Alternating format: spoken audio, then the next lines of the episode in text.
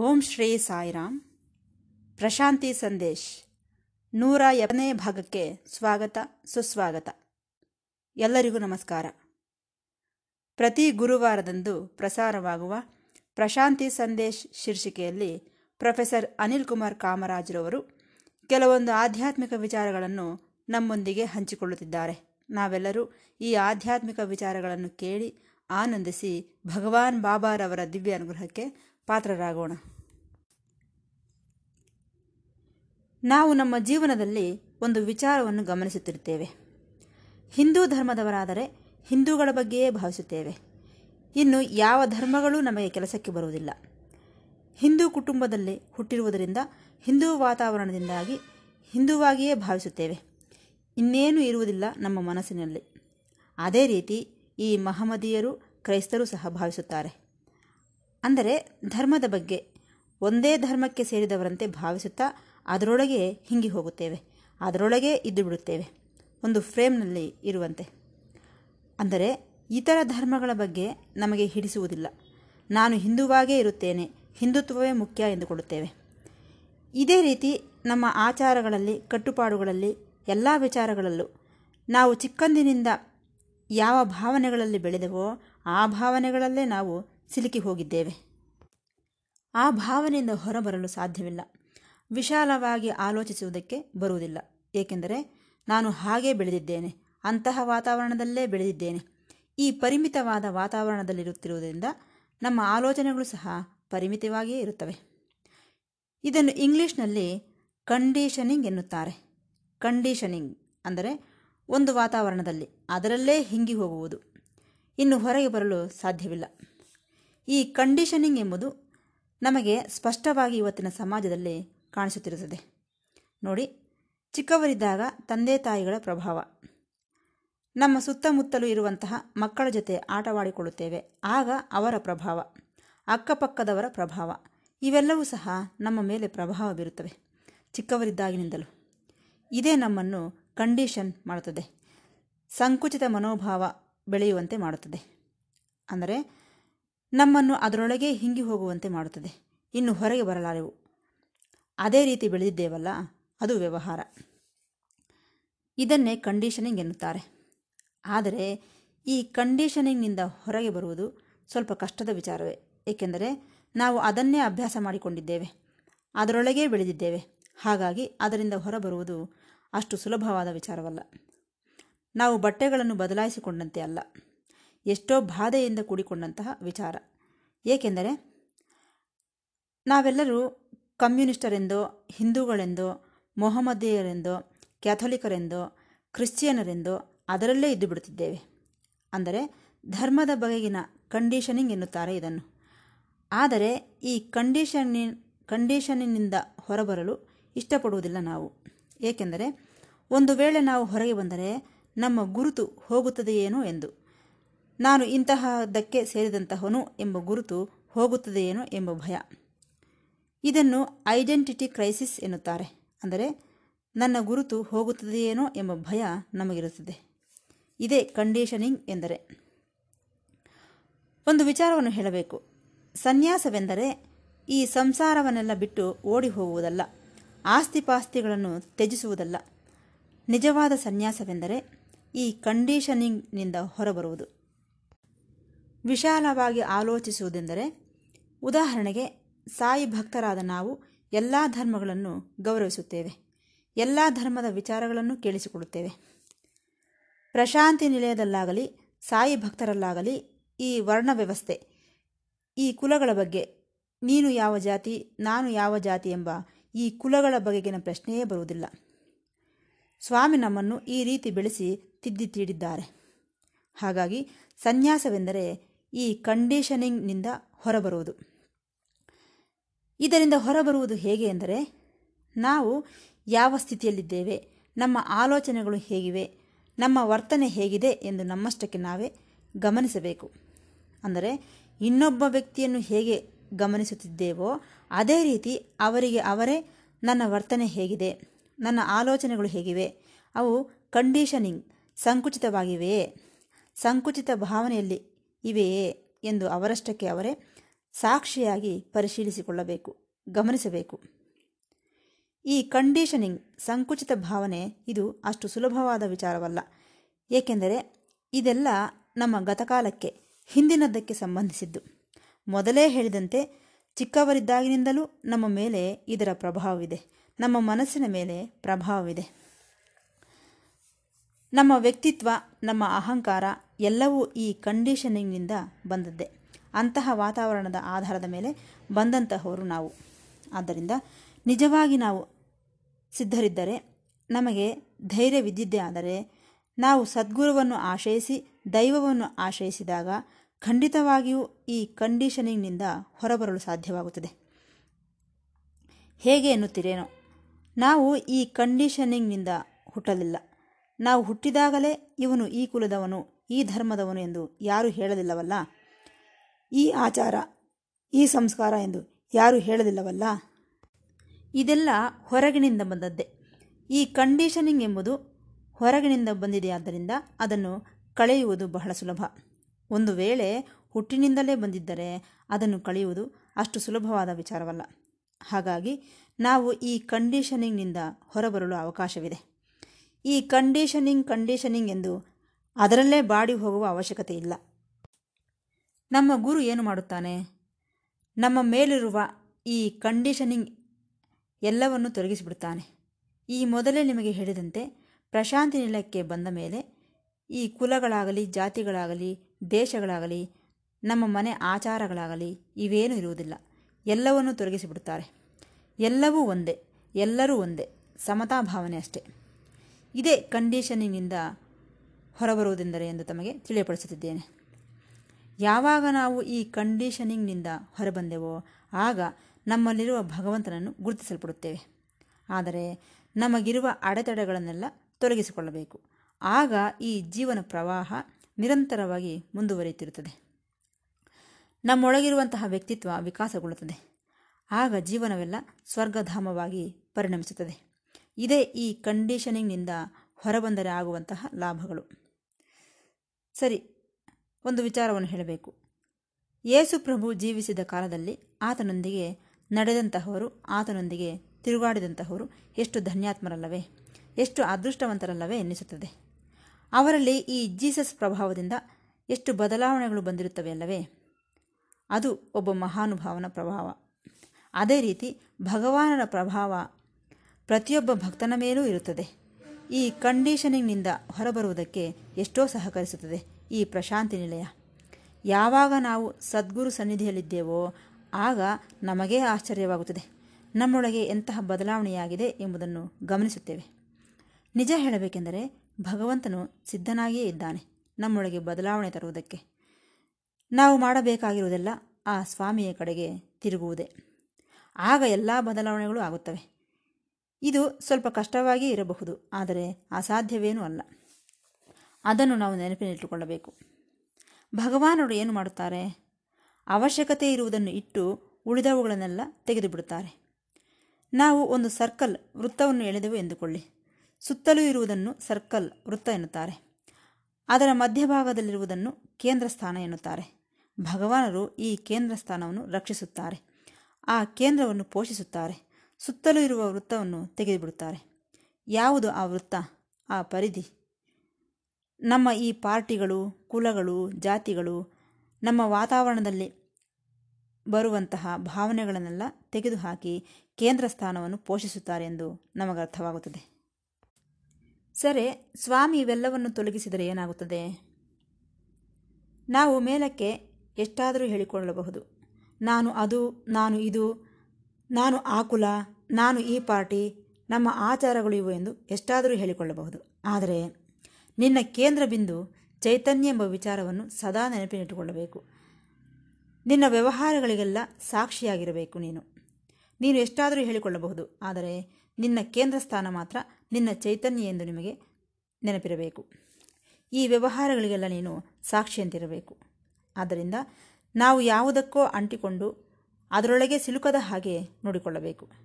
ನಾವು ಕೇವಲ ಸಾಕ್ಷಿ ಮಾತ್ರವೇ. ಎಲ್ಲವನ್ನು ಹೇಗೆ ಗಮನಿಸುತ್ತಿದ್ದೇವೋ ಅದೇ ರೀತಿ ನಮ್ಮ ಜೀವನವನ್ನು ಗಮನಿಸುವುದಕ್ಕೆ ಕಲಿಯಬೇಕು. ಅಂದರೆ ನಮ್ಮ ಧರ್ಮಗಳಾಗಲಿ, ನಮ್ಮ ಭಾವನೆಗಳಾಗಲಿ ನಾವಲ್ಲ. ನಮಗಿಂತಲೂ ಭಿನ್ನ. ಏಕೆಂದರೆ ಇವುಗಳೊಂದಿಗೆ ನಾವು ಹುಟ್ಟಲಿಲ್ಲವಲ್ಲ. ಹಾಗಾಗಿ ನಾವು ಇವುಗಳಿಂದ ದೂರವಿದ್ದು ಸಾಕ್ಷಿಯಂತೆ ನೋಡುತ್ತಿರಬೇಕು. ನಾವು ಯಾರು? ಶುದ್ಧ ಚೈತನ್ಯ ಸ್ವರೂಪರು. ಅಂದರೆ ಏನು? ಒಂದು ಕನ್ನಡಿಯಂತಹವರು ನಾವು. ಈ ಕನ್ನಡಿಯ ಮುಂದೆ ಏನಿದ್ದರೂ ಸರಿ ಅದು ಪ್ರತಿಬಿಂಬಿಸುತ್ತದೆ. ಅಷ್ಟೇ ವಿನಃ ಅದು ಕನ್ನಡಿಗೆ ಸಂಬಂಧಿಸಿದ್ದಲ್ಲ. ನಾವು ಶುದ್ಧ ಚೈತನ್ಯವಾದಂತಹ ಒಂದು ಕನ್ನಡಿಯಂತಹವರು ಎಂಬ ವಿಚಾರವನ್ನು ಗುರುತಿಸಬೇಕು. ಯಾವಾಗ ಈ ಕಂಡೀಷನಿಂಗೂ ನನಗೂ ಸಂಬಂಧವಿಲ್ಲ ಎಂದು ಗುರುತಿಸಿದೆಯೋ ಆಗ ಏನಾಗುತ್ತದೆ?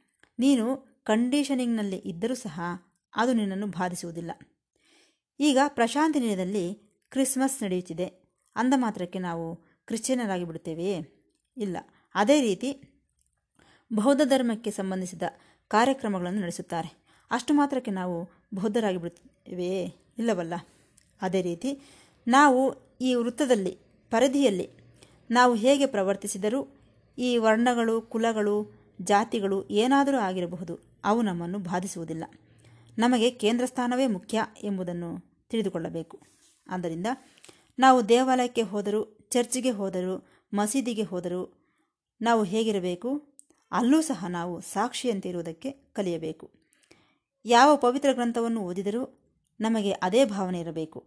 ಇದೇ ಕಂಡೀಷನಿಂಗ್ ಬಗ್ಗೆ ನಿಮಗೆ ಹೇಳಬೇಕೆಂದುಕೊಂಡದ್ದು. ಹಾಗೆ ಮತ್ತೊಂದು ವಿಚಾರವಿದೆ. ಏನೆಂದರೆ, ಪ್ರತಿಯೊಂದಕ್ಕೂ ಒಂದು ರೀತಿಯ ಆಪೋಸಿಟ್ ವಿರುದ್ಧತೆ ಇದು, ಇರುತ್ತದೆ. ಅಂದರೆ, ಇದೂ ಇರುತ್ತದೆ, ಅದೂ ಇರುತ್ತದೆ.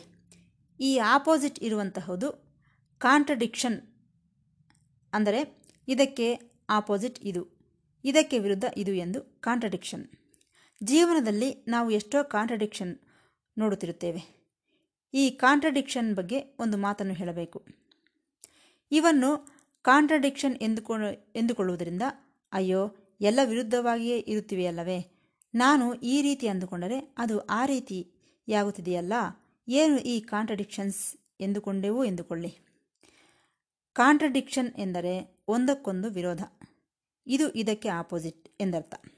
ಏನಪ್ಪ ಈ ಕಾಂಟ್ರಡಿಕ್ಷನ್ಸ್ ಎಂದು ನಮಗನ್ನಿಸಬಹುದು? ಈ ಕಾಂಟ್ರಡಿಕ್ಷನ್ ಬಗ್ಗೆ ಸ್ವಲ್ಪ ಪರಿಶೀಲಿಸಲು ಪ್ರಯತ್ನಿಸೋಣ.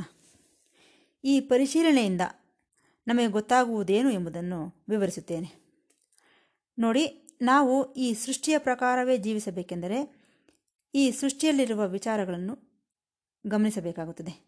ಸಂಪೂರ್ಣವಾಗಿ ಸೃಷ್ಟಿಯನ್ನು ಪ್ರೀತಿಸಬೇಕು. ಪ್ರಕೃತಿಯನ್ನು ಪ್ರೀತಿಸಬೇಕು. ಇಲ್ಲದೆ ಹೋದರೆ ಏನಾಗುತ್ತದೆ? ಈ ಸೃಷ್ಟಿಯಲ್ಲಿ ಒಂದನ್ನು ಪ್ರೀತಿಸಿ ಇನ್ನೊಂದನ್ನು ಪ್ರೀತಿಸದೇ ಹೋದರೆ ಏನಾಗುತ್ತದೆ?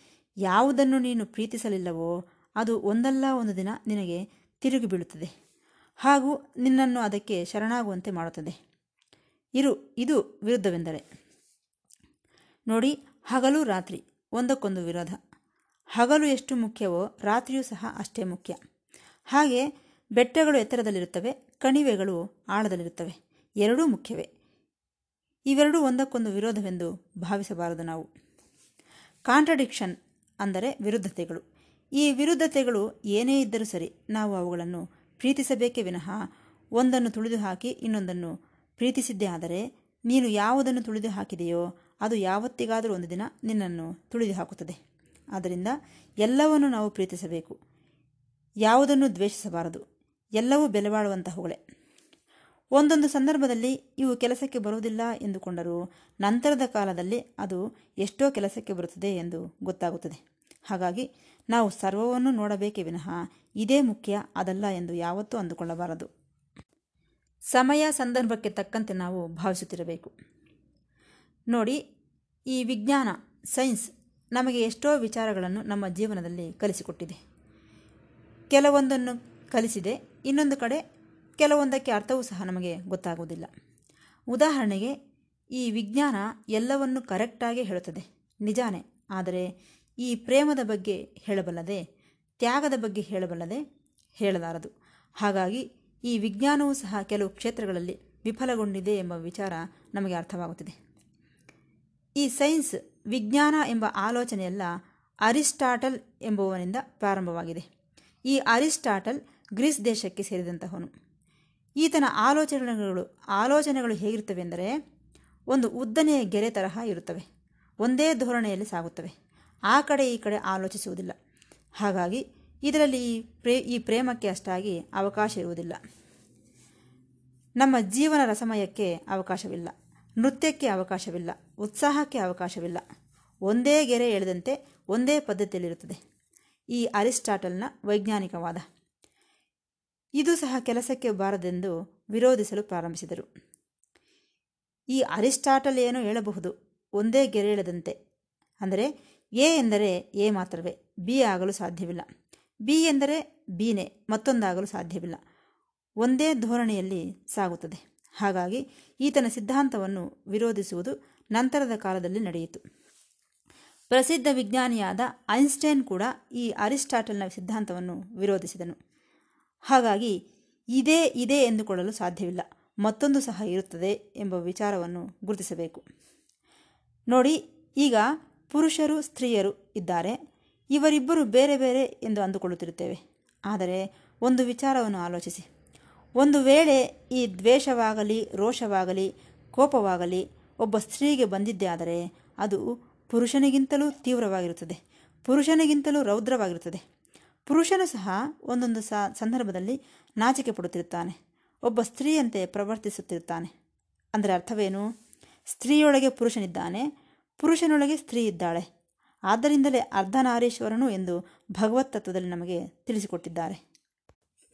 ಯಾವ ರೀತಿ ಶಿವನಲ್ಲಿ ಶಿವನೂ ಇದ್ದು ಪಾರ್ವತಿಯೂ ಇರುತ್ತಾಳೆಯೋ, ಅದೇ ರೀತಿ ಪ್ರತಿ ವ್ಯಕ್ತಿಯಲ್ಲೂ ಸಹ ಪುರುಷ ಸ್ತ್ರೀ ಸಂಬಂಧವಾದಂತಹ ಭಾವನೆಗಳಾಗಲಿ, ಪ್ರವರ್ತನೆಗಳಾಗಲಿ ನಮಗೆ ಕಾಣಿಸುತ್ತಿರುತ್ತವೆ. ಉದಾಹರಣೆಗೆ ನೋಡಿ, ಹಗಲಿನ ಸಮಯದಲ್ಲಿ ನೀನೇನೋ ದೊಡ್ಡ ಗಂಡಸಿನಂತೆ ಪ್ರವರ್ತಿಸಬಹುದು. ಅದೇ ಸಂಜೆಯ ವೇಳೆಗೆ ಆ ರೀತಿ ಗಂಡಸಿನಂತೆ ಪ್ರವರ್ತಿಸಲಾರದೆ ಹೋಗಬಹುದು. ಅದೇ ರೀತಿ ಸಂಜೆ ಒಂದು ರೀತಿ ಇದ್ದು, ಬೆಳಗ್ಗೆ ಅಷ್ಟರಲ್ಲಿ ಇನ್ನೊಂದು ರೀತಿ ಇರುವುದಕ್ಕೆ ಅವಕಾಶವಿದೆ. ಹಾಗೆಯೇ ಸ್ತ್ರೀ ಸಂಜೆ ಒಂದು ರೀತಿ ಇದ್ದು ಬೆಳಗಾಗುವಷ್ಟರಲ್ಲಿ ಆಕೆ ಅದೇ ರೀತಿ ಇರದೆ ಹೋಗಬಹುದು. ನಾವು ಒಂದೇ ರೀತಿಯಲ್ಲಿ ಇರುತ್ತೇವೆಂದುಕೊಳ್ಳುವುದು ತಪ್ಪು. ಇವು ಒಂದಕ್ಕೊಂದು ವಿರೋಧವೇನೂ ಅಲ್ಲ. ಈಗ ತಾನೇ ಹೇಳಿದಂತೆ ಒಂದೊಂದು ಸಂದರ್ಭದಲ್ಲಿ ಈ ಕೋಪತಾಪಗಳು ಬಂದಾಗ ನಮಗೆ ಅರ್ಥವಾಗುತ್ತದೆ. ಸರಿ, ಇದರಲ್ಲಿ ತಿಳಿದುಕೊಳ್ಳಬೇಕಾಗಿರುವುದೇನೆಂದರೆ, ಒಂದು ಸಾರಿ ಯಾರೋ ಒಬ್ಬ ವ್ಯಕ್ತಿ ತನ್ನ ಬ್ರೇನ್ ಮೆದುಳು ಹೇಗಿರುತ್ತದೆ ನೋಡಬೇಕೆಂದುಕೊಂಡು ಅದರ ಬಗ್ಗೆ ತಿಳಿದುಕೊಂಡು ಈ ರೀತಿ ಹೇಳಿದನು. ಎಲ್ಲರಿಗಿಂತಲೂ ಈ ರಾಜಕೀಯ ನಾಯಕರ ಮೆದುಳು ಬಹಳ ಚುರುಕಾಗಿರುತ್ತದೆ ಎಂದನು. ಏಕೆಂದರೆ ಈ ರಾಜಕೀಯ ನಾಯಕರು ವಿರುದ್ಧ ಧೋರಣೆಯನ್ನು ಅಭ್ಯಾಸ ಮಾಡಿಕೊಂಡಿರುತ್ತಾರೆ. ಈ ಕಡೆಯಿಂದಲೂ ತೆಗೆದುಕೊಳ್ಳುತ್ತಾರೆ, ಆ ಕಡೆಯಿಂದಲೂ ತೆಗೆದುಕೊಳ್ಳುತ್ತಾರೆ. ಅದು ಇದರಲ್ಲಿರುವಂತಹ ವಿಚಾರ. ಹಾಗೆಂದು ನೀನೇನು ಕಡಿಮೆ ಎಂದುಕೊಳ್ಳಬೇಡ. ರಾಜಕೀಯ ನಾಯಕರಿಗೆ ದೊಡ್ಡ ಮೆದುಳಿದೆ, ನನಗೆ ಚಿಕ್ಕ ಮೆದುಳು ಎಂದುಕೊಳ್ಳಬೇಡ. ನಾವು ಏನು ಮಾಡುತ್ತಿದ್ದೇವೆಂದರೆ ನಮಗಿರುವ ಮೆದುಳಿನಲ್ಲಿ ಅರ್ಧ ಭಾಗವನ್ನು ಮಾತ್ರ ಬಳಸಿಕೊಂಡು ಉಳಿದ ಅರ್ಧ ಭಾಗವನ್ನು ಬಳಸಿಕೊಳ್ಳುತ್ತಿಲ್ಲ. ಸಂಪೂರ್ಣವಾಗಿ ಬೆಳೆಸಿಕೊಳ್ಳುವುದಕ್ಕೆ ಕಲಿಯಬೇಕು ನಾವು. ಈ ರೀತಿ ಅನೇಕ ಅನೇಕ ಸಿದ್ಧಾಂತಗಳನ್ನು ನಮಗೆ ಹೇಳುತ್ತಾ ಬಂದಿದ್ದಾರೆ. ಒಂದು ಸಾರಿ ಕಾರ್ಲ್ ಗುತ್ಸವ್ ಜಂಗ್ ಎಂಬುವನು ವಿದೇಶದಲ್ಲಿ ಈ ಅರ್ಧನಾರೀಶ್ವರ ತತ್ವವನ್ನು ತಿಳಿದುಕೊಂಡು ಅದನ್ನು ಎಲ್ಲರಿಗೂ ಹೇಳುತ್ತಾ ಬಂದನು. ಯಾವ ಸ್ತ್ರೀಯೂ ಸಹ ಪೂರ್ತಿಯಾಗಿ ಸ್ತ್ರೀಯಲ್ಲ. ಯಾವ ಪುರುಷನೂ ಸಹ ಪೂರ್ತಿಯಾಗಿ ಪುರುಷನಲ್ಲ ಎಂದು ಹೇಳಿದ. ಹಾಗಾಗಿ ಇಷ್ಟಕ್ಕೂ ನಾನು ಇದರಲ್ಲಿ ಹೇಳಬೇಕೆಂದುಕೊಂಡಿದ್ದೇನೆಂದರೆ, ಯಾವುದು ಯಾವುದಕ್ಕೂ ವಿರೋಧವಲ್ಲ. ನಾವು ಎಲ್ಲವನ್ನೂ ಗ್ರಹಿಸುವುದಕ್ಕೆ ಕಲಿಯಬೇಕು. ಈ ಮಹಾವೀರನ ಬಗ್ಗೆ ಕೇಳಿದ್ದೇವೆ. ಈ ಮಹಾವೀರನಿಗೆ ಒಂದು ಪ್ರಶ್ನೆ ಕೇಳಿದರೆ ಅದಕ್ಕೆ ಆತನು ಏಳು ಉತ್ತರಗಳನ್ನು ಹೇಳುತ್ತಾನೆ. ಏಕೆಂದರೆ ಆ ಪ್ರಶ್ನೆಯನ್ನು ಏಳು ಮಾರ್ಗಗಳಲ್ಲಿ ಪರಿಶೀಲಿಸಿದರೆ ಏಳು ಉತ್ತರಗಳು ದೊರಕುತ್ತವೆ. ಭಗವಂತನಿದ್ದಾನೆಯೇ ಎಂದು ಕೇಳಿದೆವು ಎಂದುಕೊಳ್ಳಿ. ಆಗ ಆತನು, ಒಂದನೆಯದು ಇದ್ದರೂ ಇರಬಹುದು, ಎರಡನೆಯದು ಇಲ್ಲದೇ ಇರಬಹುದು, ಮೂರನೆಯದು ಇರಲೂಬಹುದು, ಇಲ್ಲದೆಯೂ ಇರಬಹುದು, ನಾಲ್ಕನೆಯದು ಆತನಿಲ್ಲ. ಈ ರೀತಿ ಬದಲಾಯಿಸಿ ಬದಲಾಯಿಸಿ ಹೇಳುತ್ತಿರುತ್ತಾನೆ. ಈ ರೀತಿ ಏಳು ಉತ್ತರಗಳು ಬರುತ್ತವೆ, ಪ್ರತಿ ಪ್ರಶ್ನೆಗೂ ಸಹ. ಈ ಉತ್ತರಗಳನ್ನು ಕೇಳಿದವರಿಗೆ ತಲೆ ತಿರುಗಿಬಿಡುತ್ತದೆ. ಆದ್ದರಿಂದಲೇ ನಮ್ಮ ದೇಶದಲ್ಲಿ ಈ ಜೈನ ಧರ್ಮದವರು ಬಹಳ ಕಡಿಮೆ ಇದ್ದಾರೆ. ಆದರೆ ಈ ಮಹಾವೀರನ ಧೋರಣೆ ಮರಳಿ ಮರುಕಳಿಸುತ್ತದೆಯೇನೋ ಅನಿಸುತ್ತಿದೆ. ಆಲ್ಬರ್ಟ್ ಐಸ್ಟಿನ್ ಈತನು ಸಹ ಈ ಮಾರ್ಗವನ್ನು ಸ್ವಲ್ಪ ಸ್ವಲ್ಪ ಮಟ್ಟಿಗೆ ಆಲೋಚಿಸಿದನು. ಪದಾರ್ಥ ಜ್ಞಾನವನ್ನು ಹೊಂದಿದನು. ಉದಾಹರಣೆಗೆ, ಪದಾರ್ಥವಿದೆ ಎಂದುಕೊಳ್ಳಿ. ಸರಿ, ಆ ಪದಾರ್ಥದಲ್ಲಿ ಏನಿದೆ? ಏನೂ ಇಲ್ಲ. ಅದೆಲ್ಲ ಮಾಯೆಯಷ್ಟೇ. ಶಂಕರಾಚಾರ್ಯರನ್ನು ಅಯ್ಯ, ಈ ಪದಾರ್ಥದಲ್ಲಿ ಏನಿದೆ ಎಂದು ಕೇಳಿದರೆ, ಮಾಯೆಯಷ್ಟೇ, ಇನ್ನೇನೂ ಇಲ್ಲ, ಹೋಗಿ ಎನ್ನುತ್ತಾರೆ. ಅದೇ ವಿಜ್ಞಾನಿಗಳನ್ನು ಕೇಳಿ, ಏನಿದೆ? ಅಣುಗಳು, ಪರಮಾಣುಗಳು, ಎಲೆಕ್ಟ್ರಾನ್ಸ್, ನ್ಯೂಟ್ರಾನ್ಸ್, ಇನ್ನೇನಿದೆ? ಎಲ್ಲವೂ ಖಾಲಿ ಎನ್ನುತ್ತಾರೆ. ಕೊನೆಗೆ ಏನಾಯಿತು? ಶಂಕರಾಚಾರ್ಯರು ಹೇಳಿದ ಮಿಥ್ಯವಾದ, ವಿಜ್ಞಾನಿಗಳು ಹೇಳಿದ ವಾದ, ಒಂದಕ್ಕೊಂದು ವಿರೋಧವಲ್ಲ, ಎರಡೂ ಒಂದೇ ಎಂದು ನಮಗೆ ಅರ್ಥವಾಗುತ್ತದೆ. ಯಾವುದು ಸಹ ಒಂದು ಘನ ಪದಾರ್ಥವಲ್ಲ. ಪ್ರತಿಯೊಂದು ದ್ರವವೇ. ಯಾವುದು ಸಹ ಘನವಾಗಿಯೇ ಇರಲು ಸಾಧ್ಯವಿಲ್ಲ. ಉದಾಹರಣೆಗೆ ಗೋಳ. ಸೂಕ್ಷ್ಮ ತತ್ವದಿಂದ ನೋಡಿದರೆ ಅಲ್ಲೇನೂ ಇಲ್ಲ. ಎಲ್ಲ ಖಾಲಿಯೇ. ಇದೇ ನಮಗೆ ವಿಜ್ಞಾನ ಪರಿಶೋಧನೆಯಿಂದ ಅರ್ಥವಾಗುವುದು. ಆದ್ದರಿಂದ ಯಾವುದು ಘನಸ್ಥಿತಿಯಲ್ಲಿದೆಯೋ ಅದು ದ್ರವ ಸ್ಥಿತಿಗೆ ಬರಲು ಅವಕಾಶವಿದೆ. ಇದೆಲ್ಲ ಶಕ್ತಿಯಲ್ಲಿರುವಂತಹ ಬದಲಾವಣೆಯಷ್ಟೇ. ಇದನ್ನು ನಾವು ಗ್ರಹಿಸಿದಷ್ಟು ನಮಗೆ ವಿಚಾರ ಸ್ಪಷ್ಟವಾಗಿ ಅರ್ಥವಾಗುತ್ತದೆ. ಆದ್ದರಿಂದ ಜೀವನದಲ್ಲಿ ಇವು ವಿರುದ್ಧ ಎಂದು ಅಂದುಕೊಳ್ಳದೆ ಈ ಎರಡೂ ನಮಗೆ ಅವಶ್ಯಕತೆಯೇ ಎಂಬ ವಿಚಾರವನ್ನು ಗ್ರಹಿಸುವುದೇ ಈ ಪ್ರವಚನದಲ್ಲಿರುವ ಉದ್ದೇಶ ಎಂದು ಹೇಳುತ್ತಾ ಈ ಭಾಗವನ್ನು ಮುಕ್ತಾಯಗೊಳಿಸುತ್ತಿದ್ದೇನೆ. ಮತ್ತೆ ಭೇಟಿಯಾಗೋಣ. ಸಾಯಿರಾಮ್